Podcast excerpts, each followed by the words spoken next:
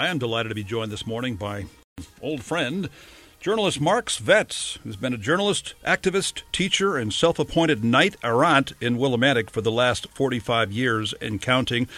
Another guy that came to this area from Western Connecticut, and he's stuck around. Mark, good morning. Thanks for joining me today. What is it about this neck of the woods that seems to float your boat? Good morning, Wayne. Thank you. Um, I just find this to be a wonderful community, and um, as a reporter, as a uh, teacher, I've I've just had a lot of fun here. So, what is it about romantic Willimantic that strikes your fancy? Well, you know, I, I came here as a student in the early '70s, 1972, and I, you know, I lived in Willimantic because the housing was cheap here, and um, and I had grown up in the country in the woods of northwestern Connecticut, and this urban experience of Willimantic just got I don't know, it just got into my soul somehow. Funny you say that because mine is just the opposite. I grew up in the concrete jungles of Southern California, L.A., Glendale, and I came to this area for UConn. Well, actually, Trumbull then UConn and I like this because it was not the concrete jungle. Yet you are portraying romantic Willimantic as a big city. Uh, how do you do that? Well, it's it's not exactly a big city. I, you know, Sarah Winter, my wife and I lived in Manhattan for a, a few years uh, recently, and um, that's a big city.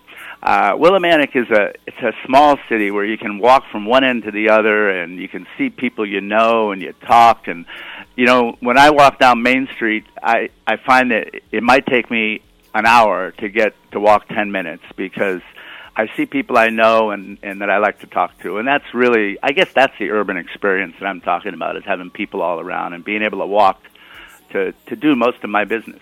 And I can vouch for that because there are times when I see Mark Svetz walking right there outside my window on the brick sidewalk, usually walking to the east, by the way. Nonetheless, you like to just walk around the town and appreciate what's going on. And when you're home, you like to listen to WILI in the morning, especially Wayne and John. But I would like you to tell the story about the radio that you listen to us on. Oh yeah, um, a few a couple of months ago, a friend of mine was lightening her load a little bit, uh, Carol Silva, and uh, she had this wind up radio that you know it doesn't need a battery. It has a little dynamo inside. And i found that if i wound it for you know 2 minutes i could listen to wayne norman in the morning for 20 minutes. And uh it it kind of got me back in the habit of listening to the radio. I used to only listen when i drove. And since i don't drive much i i was out of the habit of listening to the radio. But i'm back into it now. And it was that little dynamo radio that got me there so, in other words, after 20 minutes, you have to crank it up again?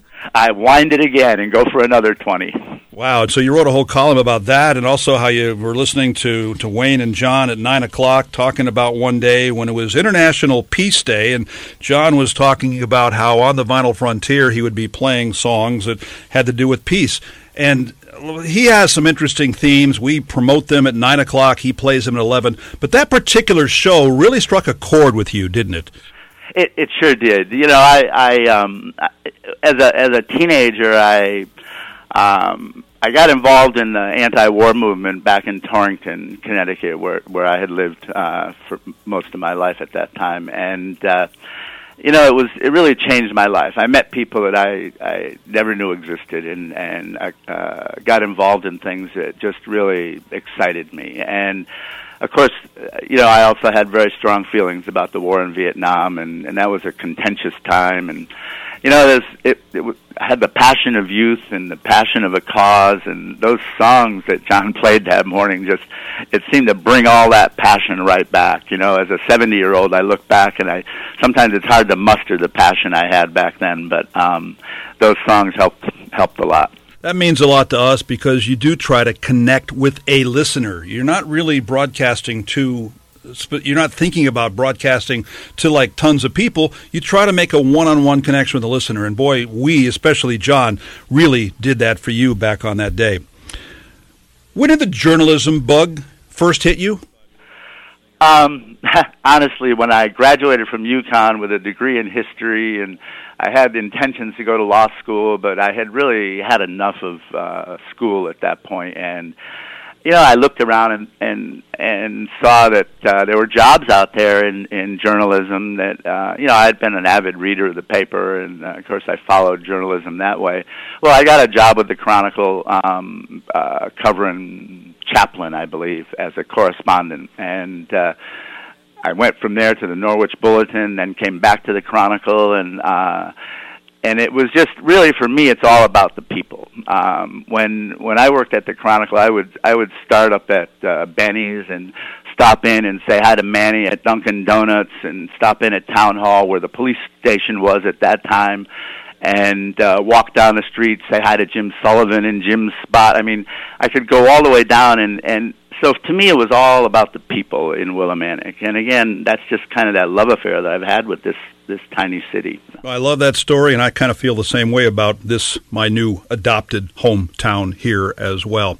From your days as a reporter, Chronicle Bulletin, were there a couple of stories that you covered that stand out that you want to tell us about? Well, yeah, there'd been a, uh, a lot of them. Um, you know, the I left the Chronicle just after the um, the city of Willimantic and the town of Windham um, voted to consolidate their two governments, and of course that had been an ongoing story for all of the years I worked at the Chronicle. I think that was 1983. 1981 it was. Um, in August of that year, they had a special election and a special vote, and and consolidation forces won. And I felt like at that point, um, an issue was finished and I could leave the Chronicle and go move on to something else. But so that was a big story. I also I witnessed a former police officer John Knight shot. Um, I was standing ten feet away from him when he was shot to death in Danielson, and had to phone in a story by deadline um, to cover that event. So there have been a lot of pretty exciting and moving stories. Um, it's you know it's a great being a journalist, as you know, Wayne, is a great job. Um, you get to you get to learn something new every day, and I really love that. And now you write for the Neighbors newspaper, which people can pick up at various locations around town. How did that connection come about? Well, Tom King is uh, he's a publisher of Neighbors and has been publishing it for almost 20 years now, continuously. Um, he is a man about town. I just ran into him, got to know him. Sarah and I were had a little shop on Main Street where we sold some of the clothes we made at this time. I think that was in the late 90s. Um, no, that was in 2006. I'm sorry, I got those dates wrong. But anyway, I ran into Tom and and he was telling me what he was doing and I was really interested in the in the idea of a community newspaper like that. And he said, "You know, write an article. I'm happy to have it." So I did, and um, that was in 2007, and uh, I've been writing basically every month since then. Uh, I miss a few when I, uh, especially during the pandemic, I don't get out to see people so much, so stories are fewer and farther between.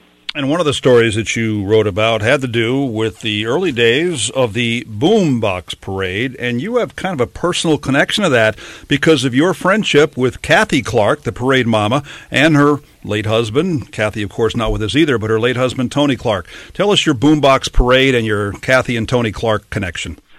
Well, Kat, you know, Tony and Kath, they were um, really uh, dynamic, active people. They saw everything as a possibility, and they had a big family. And for a long time in my life here in Willimantic, I felt like I was a part of that family. And Tony was my best friend and running buddy for 30 years. Um, we um it was uh, the boombox parade really Kathleen she has such a I don't know. She had. I think of her sometimes as like the mother for Willimantic, but she uh, she had this great idea because the you know they were into fife and drum, and uh, one parade had to be canceled because we couldn't find a band, and and we just we just thought that was that was bad. That we we needed to have the parade, and uh, Kath came up with this idea. We were all sitting around a restaurant one night, and um, she came up with that idea, and I believe you and Colin Rice were both instrumental in putting that idea into into practice. Um, and look at it now, uh, 35 years later, 36 years later.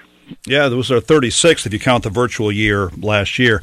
But it's funny that you say that and that you wrote about it, Mark, because I'll admit that when I first got this concept presented to us, to me, by Kathy Clark. I didn't buy it. I wasn't sure it was going to work. And as I like to say, that I went by the formation area two hours before that first parade in 86, and there was nobody there at Memorial Park. And I said, wasn't this a good idea? But my role in that and the radio station's role in that was to explain, to promote the concept. Well, that first parade went 44 minutes, so apparently the, the communication, the publicity, I mean, some of that was print, some of that was the Chronicle and the uh, newspapers. Another thing that was a key factor in the early success of the Boombox Parade. We had to have all these organizational meetings to make sure that we promoted it in the proper way. Well, an Associated Press national writer got wind of this. She not only wrote about it, but she sat in with us in our organizational meeting. So she ran a story that ran nationwide before the parade. Look what this town in Connecticut is doing. And then she wrote a story about the parade afterwards. And it ran not just nationally, but internationally. I have a story, a copy of a story from Guatemala in my office right now. And your story, what was the, was it New Zealand? You, you said that Kathy picked up another one from overseas as well. Australia. She got someone sent her an article from Australia about that, that the parade. So our role had to do not just with the soundtrack, but also the publicity and explaining the concept. And I also enjoyed from the story that you wrote, you kind of flashed back to something that connected with me in that first parade. When we played the soundtrack in that first parade, we played it off a cassette tape in a cassette recorder. And you wrote about the origin of that cassette tape. Do tell. Well, you know, Tony and Kath again, they were music people. They they sang in uh, all over. They were invited to pubs on St. Patrick's Day to sing and uh they were just music people and um they had a great co- collection of records and uh you know, Tony sat around making that um geez that that was we had some times making that tape and uh I don't know. There's a lot of details of that I can't actually remember right now, Wayne. But it was quite it was quite quite a time time he had putting that together. Well, that tape ended up becoming a CD, which is now digitally inserted into our computer, and that is how it played. In your story about listening to Wayne and John, I use this at the beginning of our interview today. You said self appointed knight. I said errant. I bet that's errant, but nonetheless, I don't know what that means. So could you explain what a self appointed knight errant in Willimantic is? Well, um, I'll give you an example. Uh, Tony had a pickup truck.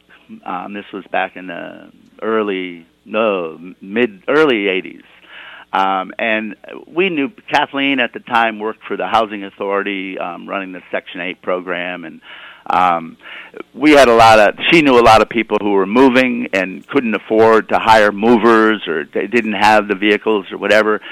So she signed Tony and me up to help people move, and it became this thing where we would we would move people um, on short notice. We, you know, Tony's falling apart pickup truck would rumble up to the front of the house, and we'd carry furniture down like fools and load it up and carry it to someplace else. And uh, you know, it was really it was a for us again for me the people of Willimantic. This was always a part of being in the neighborhood and being around people. And um, there was one instance where the Immaculata Retreat House had they had replaced all their beds so they had all these mattresses to give away, and they called Tony and Mark to see if we had any could find a home for them. Well, we stacked probably 10 or 12 mattresses at a time on Tony's truck and drove through some of the neighborhoods, Union Street, Milk Street. At one point, I jumped up on the back of the truck and stood on the mattresses and called out if anybody wanted a mattress. And people would yell out from the third story, yeah, bring one up. And we would march it up the stairs. Anyway, we had a lot of fun with it. So being a knight errant, I guess, was just being available to to do things that needed to be done. And you do them well, which is why we got you on the radio this morning. Going back to the parade soundtrack and the changing of technology, tell me about how journalism technology has changed in your years. When I started working as a reporter, Wayne, I um, I filed my stories on copy paper typed on a manual typewriter. We didn't even have electric typewriters and uh, that's the way we did it when I left in the early '80s. Um, there were there were these myths out there that they, that this was all going to be electronic, that you would type it into a computer and the com, you know the editor would get it and it would n- nobody would ever handle paper. And I thought, oh my God, you have to be kidding. But that's you know it's come to that now. Everything is everything is done digitally. Um, which is something I don't really know very much about because I uh, I've never worked in a modern newsroom. When I left the Chronicle, that was the last newsroom I was in, and we were, as I said, still using manual typewriters. Speaking of which, many of your columns are available on the web, and you don't put them up. Who puts them up, Mark? Well, my wife Sarah has been putting them up, although she's really trying to get me to do it. So I'm learning. Um, but yeah, she puts them up for me very generously, and I'm very happy that she does. Well, you've got a website called Willimantic Now and Then, and the website is willimantictoday.wordpress.com. And Mark, full disclosure, the last column that was posted is December 2020. Is somebody asleep at the switch? Somebody is definitely asleep at asleep at the switch. This, as I was saying, Sarah's trying to get me to do it, and I'm a little um, I'm a little slow to get started. But uh, actually, this the coming of this interview kind of motivated me to. Um, I'm going to start doing that uh, pretty soon. So there will be more recent articles up there soon. Good, because we want to see that article about Wayne Norman and John Tuitt on that uh, website as well, the one we referred to this morning. Hey, Mark, it was great catching up with you. Tremendous stories, and I appreciate your love for this town and for coming here from Torrington, and thank you for joining me this morning. Thank you, Wayne. It's great to talk to you. Longtime local journalist Mark Svetz.